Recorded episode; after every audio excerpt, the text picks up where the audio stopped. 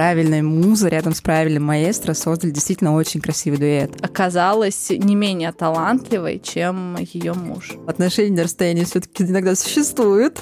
Она задала тренд, по крайней мере, в женских рядах, того, что нагота — это не плохо. Зовите нас любовниками. Мне нравится это определение. Друзья, всем привет! Вы слушаете седьмой эпизод подкаста «Не сингл, а дабл», и с вами по-прежнему Лена Тараскина. И Марина Шнарева, в прошлом Казакова. Я думаю, что все заметили, что в этом сезоне мы достаточно неспешно записываем наши выпуски, но от этого, мне кажется, каждый раз тема становится все более ценной. И, если честно, тема, которую мы будем обсуждать сегодня, мне дико нравится. Ну, во-первых, мы продолжаем тему искусства, и сегодня хотим поговорить о музах, о вдохновительницах, о женщинах, в сотворчестве с которыми рождались произведения искусств.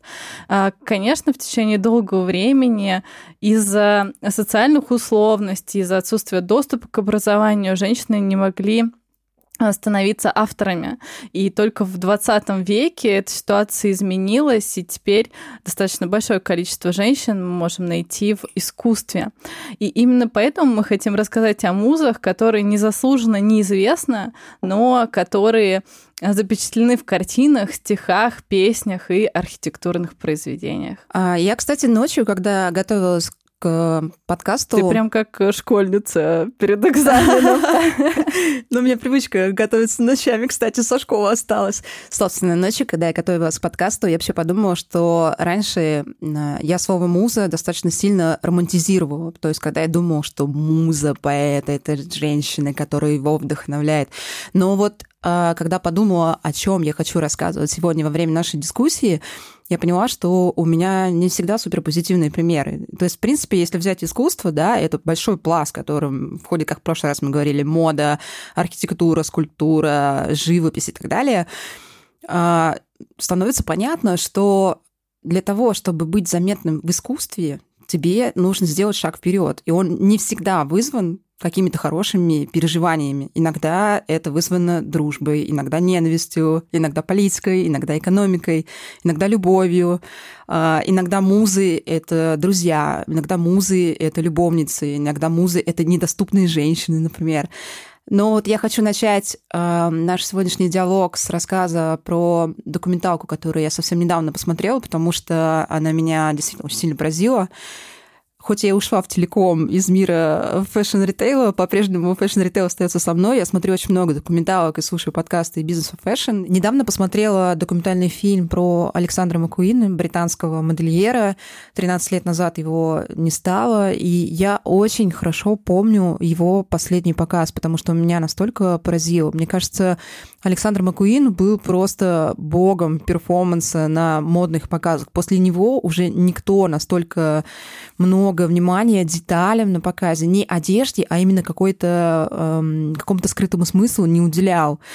И, например, э, в 2009 году состоялся последний показ при жизни Александра Макуина, и этот показ позже назовут самой впечатляющей революцией в моде 21 века. Сам Александр Макуин э, сказал, что главная идея показа, что люди, разрушив землю, возвращаются в океан, и показ был настолько эксцентричный. Во-первых, он шел онлайн. Впервые показ мод показал кто-то онлайн. Сервера просто обвалились. Еще плюс за две минуты до этого Леди Гага анонсировала, что сейчас на показе будет премьера ее новой песни Bad Romance.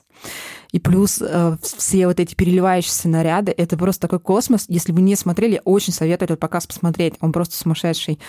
И когда, соответственно, начинается документальный фильм, в трейлере говорится о том, что никто не открывал Александра Макуина, Макуин открыл сам себя. Звучит, конечно, красиво, но это не совсем так, потому что в жизни Александра Маккуина было две женщины. Первая — это его мама, а вторая это была его э, муза, лучший друг Изабелла Блоу, которая э, открыла его fashion-бизнесу вообще в целом. Э, Александр Маккуин был родом из простой рабочей семьи в Лондоне, и когда он сделал свою выпускную коллекцию, редактор Harper's Bazaar на тот момент, Изабелла Блоу, полностью до последней вещи выкупила за 5000 фунтов. У нее таких денег не было, она просто раз в неделю присылала ему чек на 100 фунтов. После этого э, он переехал жить к ней в дом в Белгравии, и после этого началась история их многолетней дружбы, которая, к сожалению, не очень хорошо закончилась. А кто такая Изабелла? Изабелла была обедневшей аристократкой. У нее было совершенно потрясающее чувство стиля. У нее всегда были красные губы, необычные шляпки. Она в свое время даже была ассистенткой у Анны Вентур, что, мне кажется, тоже э, такой некий показатель ее личности, потому что Анну, судя по слухам, было непросто выдержать. А, и Изабелла славится тем, что она открыла миру довольно много действительно громких имен. Она, по сути, была неким агентом, таким скрытым Александра Макуина, потому что она предлагала его всем модным изданиям, которые существовали на тот момент э, на рынке. Она направляла его. Я вот на самом деле, когда смотрю его перформансы, его коллекцию одежды, я прям вижу ее личность, потому что после этой документалки я посмотрела, как она выглядит, она достаточно некрасивая, она не модельной внешности. А, и тот факт, что она его направляла, сдерживала. Александр Макуин, он на самом деле же славится довольно сложными коллекциями. Его личность, она довольно сложная внутри. У него видны какие-то темные периоды его жизни, у него была депрессия, а, и у нее была при этом тоже депрессия, потому что она не могла иметь детей, хотя она очень хотела. Она никогда не могла нормально заработать. Она тратила но не зарабатывала. И их дружба не очень хорошо закончилась, потому что она в свое время продала его э, модному дому Живанши, э, Александр Макуин его возглавил. Он пристроил всех их ближайших друзей на какие-то должности, а ее не пригласил, хотя знал о том, что она испытывает проблемы с деньгами. Он прислал ей платье. Мне кажется, это была очень большая обида. Э, через какое-то время Изабелла покончит с собой, и Александр будет очень сильно переживать утрату своего близкого друга, и через три года он посвятит ей коллекцию, а через три года он тоже покончит э, жизнь самоубийством. Но вот эта пара, э, я просто смотрела много их совместных фото, и видно, как она на него влияла. И это был прям такой пример дружбы с не очень хорошим концом. Но не хочу, на самом деле, продолжать в такой грустной нотке наш э, эпизод, потому что у меня есть э, совершенно противоположная история, совершенно невероятная. Я просто, когда ее читала, я просто мурашками покрывалась, потому что это настолько красиво. А, ты начала наш подкаст с вами о том, что музы чаще всего незаметные, но я, например, знаю пример очень заметной пары, как они на друг на друга... На Скорее свои... всего, это пример современности. Почти. Это история дружбы, 40-летней дружбы Одри Хепберн и Живанши. Когда они познакомились, они были всего лишь дебютантами. Ни она не была известной, ни он не был известным. Она э, только-только добралась на роль в фильме «Сабрина». Угу. Ей э, предложили самой выбрать наряды, и она выбрала Живанши, потому что ей был близок его стиль. Но когда она приехала к нему в ателье, а, он не уделил ей время, потому что он готовил к показу свою первую коллекцию. В итоге она сама выбрала из готовых изделий платье. Потом этот фильм «Сабрина» получил Оскар за наряды, а получил его не Живанши, а директор по костюму, который просто пальцем не ударил в этой всей истории. Это очень смешно. Но с этого момента родилась э, дружба, соответственно, Одри и Живанши. Одри, ты же помнишь, она маленькая, у нее выразительные голоса. Да, да очень и... красивые голоса, короткая стрижка. И на самом деле деле, мне кажется, это э, настолько было показательно, что Одри открыла миру кино Живанши, он дальше просто постоянно был костюмером ее во всех фильмах. Завтрак у Тиффани маленькое черное платье шил для Одри Живанши, на секундочку. Ну да, это известный факт, но я не знала, что до этого у них уже случилась какая-то история. Да, да, да. А она, получается, открыла, вернее, он открыл для нее мир моды, потому что она считалась иконой стиля, она выиграла огромное количество на, ну, как бы наград, но она всегда подчеркивала, что в этом была роль Живанши. Угу. Еще был интересный момент. Э, ну, они дружили 40 лет, она выходила дважды замуж, соответственно, Живанши знал всех ее мужей, не всегда был доволен выбором. И был один раз момент, когда утром э, за завтраком она сидела со своим первым мужем, и он протянул, не он, а Живанши, протянул коробочку с духами. И э, все в этот момент напряглись от того, что какая-то некая коробочка. И там были духи, которые Живанши разработал для Одри, а она запретила следующие 7 лет эти духи пускать в продажу, потому что только она могла ими душиться, только ее запах. А, и был еще другой момент, например, у нее никогда не было финансовых обязательств с домом Живанши. То есть это была всегда дружба. Но первый муж однажды позвонил финансисту дома Живанши и попросил обсудить контракт. И Одри, когда об этом узнала, она, конечно, очень плакала, что как бы нельзя дружбу портить финансами. В общем, я хочу сказать, что э, Одри даже когда выпустила потом э, автобиографию, она написала очень тепло про Живанши, о том, что эти друзья навсегда. Ну, действительно такая красивая дружба. Просто я когда читала про... И с счастливым э, завершением? Да, да. То есть они до смерти дружили. Как бы здесь очень все красиво. Ну, давай поговорим, может быть, о более классическом искусстве, например, живопись, а, давай посмотрим в прошлое и поймем, кто были те самые женщины, которые позировали в Древней Греции, кто были те женщины, которые а, позировали в Афинах, потому что именно благодаря им, да, во-первых, стало доступно женское тело, есть скульптуры обнаженных женщин и достаточно а, большой культурный, как мне кажется, пласт а, появился а, благодаря одной а, афинской бедере. Зовут ее Фрина. Это не ее такое перворожденное имя, да, это приобретенное имя. Дело в том, что в Афинах у тебя была возможность либо выйти замуж и всю жизнь быть под покровительством своего мужа, либо вторая опция это могла стать бедерой. Бедеры это женщина, которая а, могла мужчину развлечь, с которой можно было поговорить. То есть это достаточно разносторонняя женщина, с которой мужчины э, проводили время. Но это практически как гейша да, то есть это не женщина легкого поведения, э, как там в большинстве э, своем, мне кажется, мы уже спустя время думаем и видим, это именно такая образованная, начитанная, интересная женщина, с которой классно проводить время. Ну, потому что, очевидно, Netflix не было, компьютерных игр тоже, а повеселиться как-то хотелось. И вот эта женщина, которая способна развлечь. В чем э, особенность, в чем история этой женщины? Ее э, мы запомнили, да, и знаем по существованию такой э, скульптуры интересной, как Афродита Китская. Что это за скульптура? Это, ну, во-первых, да, средневековая скульптура, которая до нас не дошла, в своем первоначальном виде. Есть реплики в некоторых музеях, а, которые создавались там по чертежам, но и то никто не уверен, как всегда, со стопроцентной вероятностью, что она стояла именно так, или руки у нее держали именно эти предметы. Но суть следующая, что Афродиту Кницкую создал Прокситель и создал э, первую, по сути, скульптуру, которая изображала изображала полностью обнаженную женщину. Почему он это сделал? К нему поступил заказ о том, что жители одного из островов хотят, чтобы у них а, была, собственно, скульптура Афродиты. И он предложил две опции. Он сделал Афродиту приличную, одетую, сделал вот Афродиту обнаженную впервые. Ну и как следствие получилось, что Фрина позировала ему обнаженная э, в Афинах э, очень-очень много веков назад, что э, на женщину накладывает определенный отпечаток. Ее судьба развивалась стремительно, и была она приговорена к суду.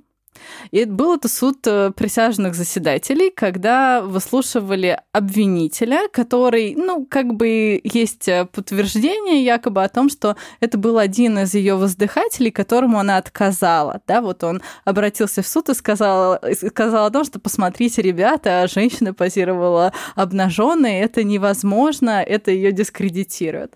И, соответственно, э, находилась она, и произошло следующее. Это вообще супер такая прям мифологическая история. По прочтения я расскажу о том, которое мне просто больше нравится. Благодаря тому, что она распахнула на себе платье, оказалась обнаженной, суд э, присяжных э, был максимально поражен, шокирован, а в древних, в Древней Греции, да, и в Афинах, естественно, а, прекрасное нельзя было скрывать.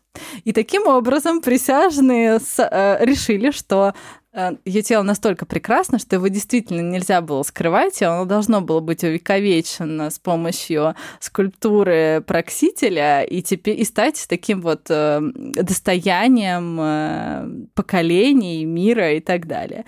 И, кстати, забавно, что она на этом не остановилась. Она достаточно много позировала и для живописцев, и продолжала позировать для скульпторов, но сам факт вот такая интересная женщина, которая впервые пристала из камня, из мрамора перед людьми полностью обнаженная. Потому что всякий раз, мне кажется, когда ты заходишь в зал э, средневекового искусства, все, что ты видишь, это бесконечные обнаженные люди. Ты больше не видишь ничего. Она задала тренд, по крайней мере, в женских рядах относительно того, что нагота — это не плохо. И, ну, это первый, да, момент. Это прекрасно, это красиво. И второе, что женщина, обычная смертная женщина, может э, быть Афродитой. То есть она может позировать для того, чтобы из нее ваяли э, настоящую эм, мифологическую героиню. Можно я еще два факта добавлю? Да? Первое, я недавно у себя в Инстаграме подсвечивала как раз вопрос про скульптуры. Э, я просто, когда в музеях смотрю на женские скульптуры спереди, они всегда очень красивые, а сзади они всегда выглядят так, словно терпение скульптора немножко закончилось. А еще второй интересный момент.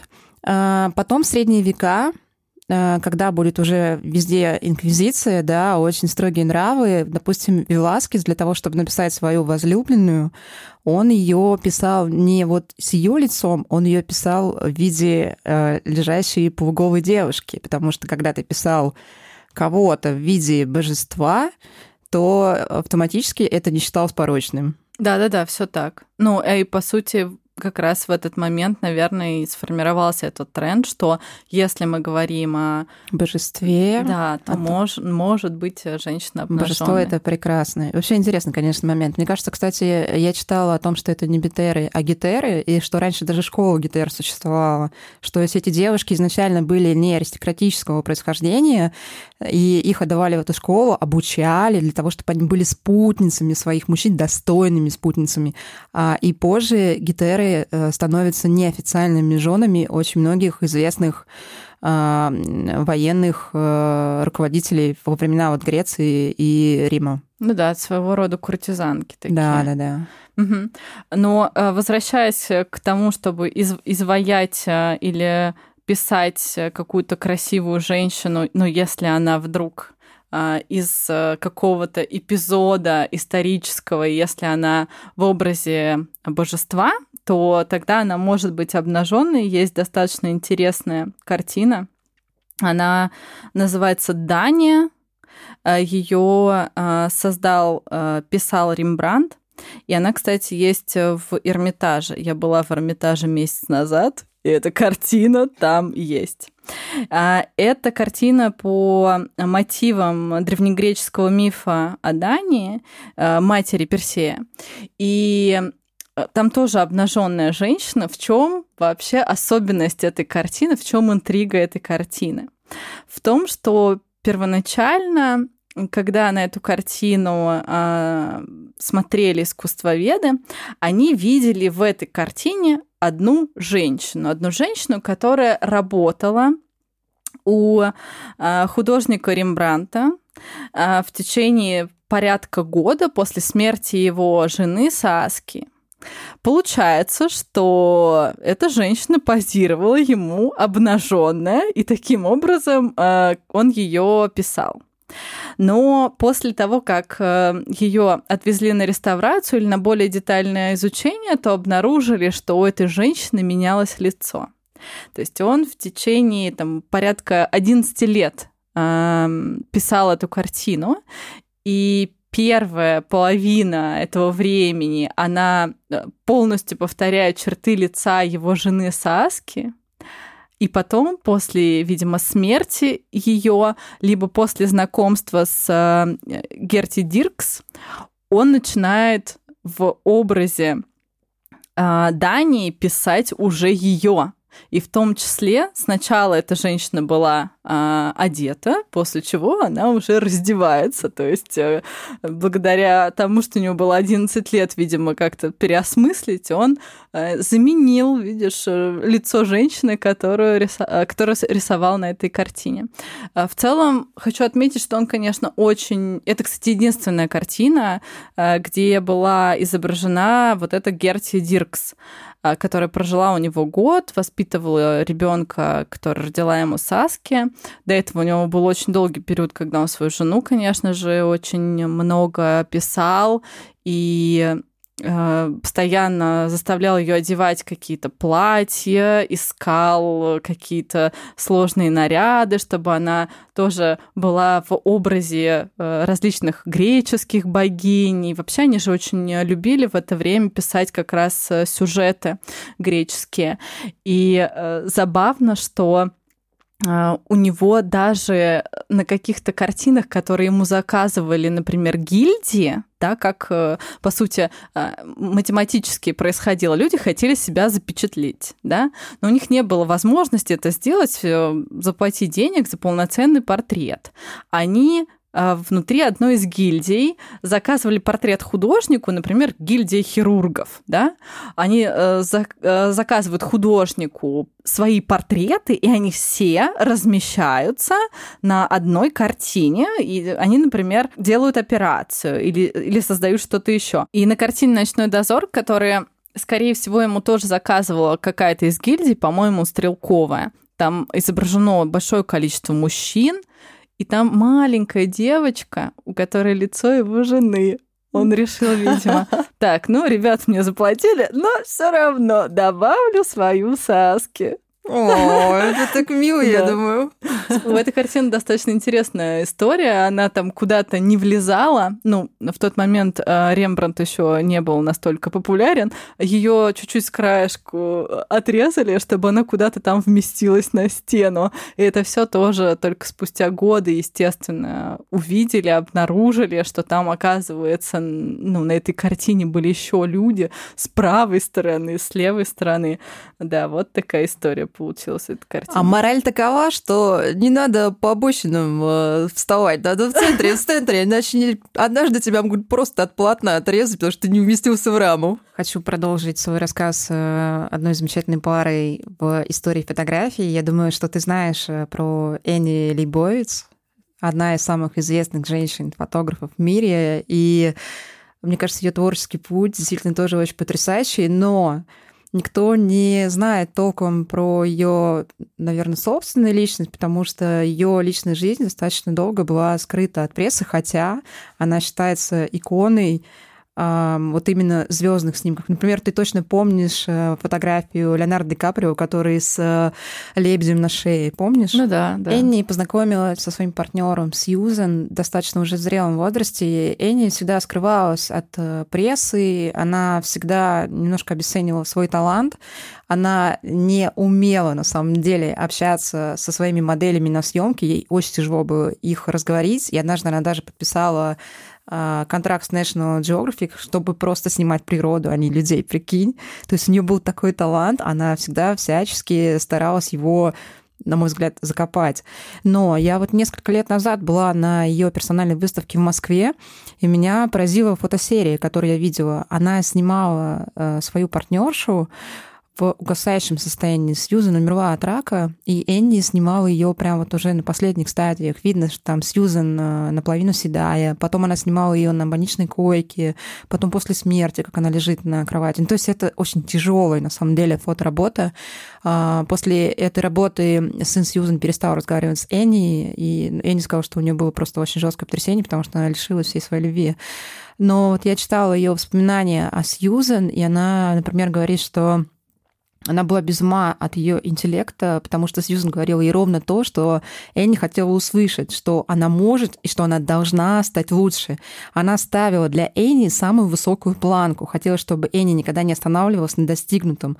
И даже подсознательно Энни никогда не верила, что такой человек, как Сьюзен, а Сьюзен писательница очень интеллектуальная, очень умная, может ей заинтересоваться.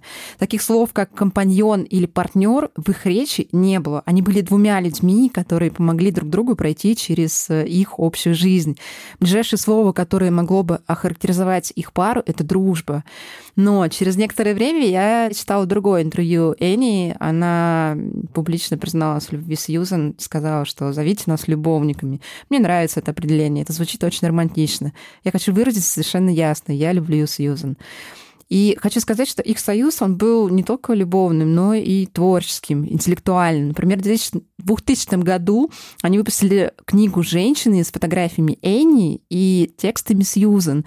И этот проект был призван представить некий коллективный портрет женщин Америки. Они собрали совершенно не похожих друг на друга героинь, разных национальностей, профессий, вероисповеданий. Эта работа оказала очень сильное влияние на творчество Лейбовиц.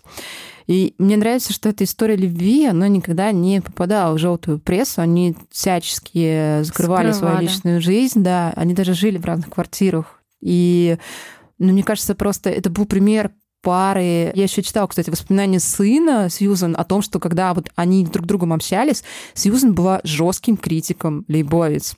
Она могла очень э, как бы нехорошо отозваться о работе, сказать, что вот здесь надо то-то сделать, ну, в общем, она направляла, по сути, Лейбовиц. Ну, то есть она не просто оказывала стопроцентную поддержку, несмотря ни на что, она была еще и критиком. Да, но при этом Лейбовиц считается реально самым культовым фотографом современности, одним из самых. Ну, то есть... Мне очень нравится в этой истории то, что они смогли создать что-то совместное. Да, и мне нравится вообще, что это действительно э, очень классный пример сильной пары. Это две очень сильные женщины. Одна сильная в фотографии, другая сильная в писательстве. И мне кажется, такой союз, когда друг друга они оба подпитывают. Очень крутая история. Но иногда бывает такое, что вы на одном поприще. Ну, например, как э, Альвар и Айна Альта.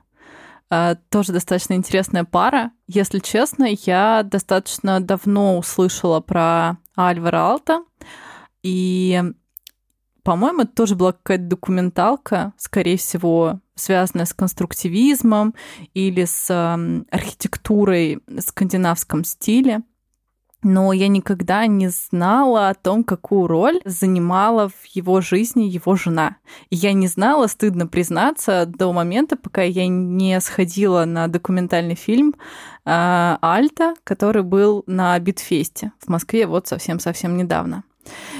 И после этого я стала чуть больше смотреть, э, почитала информацию о том, чем, собственно, эта женщина занималась. Они вместе закончили архитектурный университет. И после этого они стали а, ну, заниматься неким таким сотворчеством. Да? Он был архитектором, и а, в России, например, можно съездить в Выборг и сходить в совершенно потрясающую библиотеку, которая была в 30-е годы им создана и до сих пор не потеряла своей актуальности с точки зрения света, с точки зрения решения пространства. А ей больше нравилось заниматься как раз мебелью.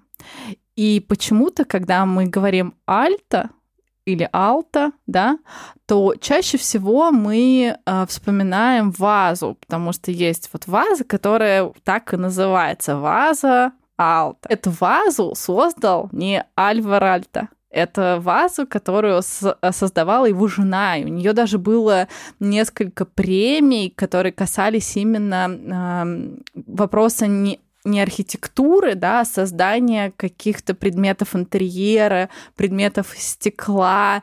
И забавный момент, сейчас можно какие-то похожие реплики найти в классическом шведском магазине Икея, но в 30-е годы это было чем-то совершенно неординарным. И э, интересно, что я очень часто вижу и слышу о том, что, о, это стул, например, э, Альвара Алта, или просто стул Алта. Но я не думала никогда о том, что это стул Айна, а не а, стул как бы мужа, да, настолько а, все-таки вопрос а, как бы положения женщины даже в 30-е годы, даже в Скандинавии был а, несколько критичным, да, что ты все-таки должна заниматься детьми, там, поддерживать мужа и так далее, что она, кстати, делала превосходно.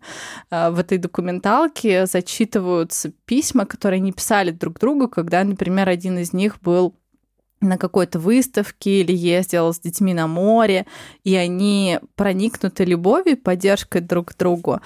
И при этом она еще смогла самореализоваться, да, не забыть о том, что у нее тоже есть любовь к архитектуре, любовь к созданию предметов интерьера. И, на мой взгляд, это очень а, классная, интересная история, и мне очень жаль, что, к сожалению, я сначала узнала о том, что был Альваро Алта, и только потом о том, что была прекрасная Айна, которая поддерживала, создавала и оказалась не менее талантливой, чем ее муж. Хочу сказать, что мне нравится этот тренд на документальные фильмы, потому что в них, конечно, часто раскрываются какие-то детали, которые принципе, изучая искусство, ты не особо э, видел и не особо акцентировал, да? То, что я смотрела документальный фильм про Макуина, я вообще до этого, если честно, про э, Изабеллу никогда не слышала. Я просто когда посмотрела, пошла потом гуглить, кто она, и видела ряд ее работ, я, конечно, была шокирована. И вот то, что ты сейчас расскажешь, для меня тоже большое открытие. Да, я тоже не подозревала до того момента, пока не посмотрела документалку. Еще вспоминаю интересную девушку а, Элизабет Сидл она стала музой не для одного человека, а для целого братства. История ее, ну, мне кажется, что стоит снять какой-то хоррор. И, честное слово, у нее очень а, интересная роль в искусстве. Вообще, а, ну, представь, это высокая, худая, а, рыжеволосая девушка, причем, я так понимаю, рыжеволосая не яркая, такая у нее медная, а, медного цвета волосы. И эта женщина, она практически со всех полотен прерафаэлитов. Прерафаэлиты — это такое братство, они э, создали это братство в Англии, и задача этого братства была, собственно, создать в искусстве что-то уникальное, особенное. И их э, ключевым таким стейтментом было то, что вот после Рафаэля ничего выдающегося больше не было. И они сочетали в себе такую детальную а, э, детальную прорисовку каких-то вещей э, на картине и некоторый такой романтизм, символизм. И вот эта женщина, она и явилась олицетворением этого, наверное, романтизма, которое присуще э, прерафаэлитам. Есть, э, не буду перечитать все картины, потому что в это братство изначально входило три художника, один из которых э, стал впоследствии мужем э, этой Лизи. Но вспомню картину, которая на самом деле послужила ударом, наверное, и каким-то предречением для этой женщины. Картина называется «Офелия». Она, скорее всего, наверное, находится в мне кажется, музее Лондона, потому что это все-таки прерафаэлиты. Англичане редко продавали куда-то свои картины, и подозреваю, что она есть. Но можно загуглить э, Офелия 1852 год. Эту картину э, создал э, Милле, и картина, к сожалению, в тот момент, когда был жил автор и когда была жива муза, она э, не получила того отклика, который сейчас есть у этой картины. Офелия — это такой второстепенный персонаж э, пьесы Шекспира, но автор сделал так, что она становится главным персонажем, да, картина о ней. А, эта картина — такая консистенция ботаники, которую можно встретить э, в Англии. То есть там прорисованы все травы, которые вообще на, э, на всем э, материке, на всем острове да, можно найти. И некоторые, кстати, очень-очень сильно ругали за это автора, потому что говорили, что, ой, все не могут свести одновременно, у всех есть там определенная очередность цветения, а у тебя буйство красок зеленых, да, и куча растений, которые просто намешаны друг на друге. И а, Получается, что эту картину обрамляют вот эти растения, да, буйство красок, цветы и бутоны. И в озере, в реке а, лежит красивая девушка в красивом платье. это красивое платье э, стоило достаточно немалых денег, но а, они все-таки его купили, чтобы нарядить эту Офелию. И Лизе пришлось позировать в холодной ванной по 11 часов в день, чтобы он смог э, ее писать, чтобы он смог э, изобразить э, это платье, которое струится в воде.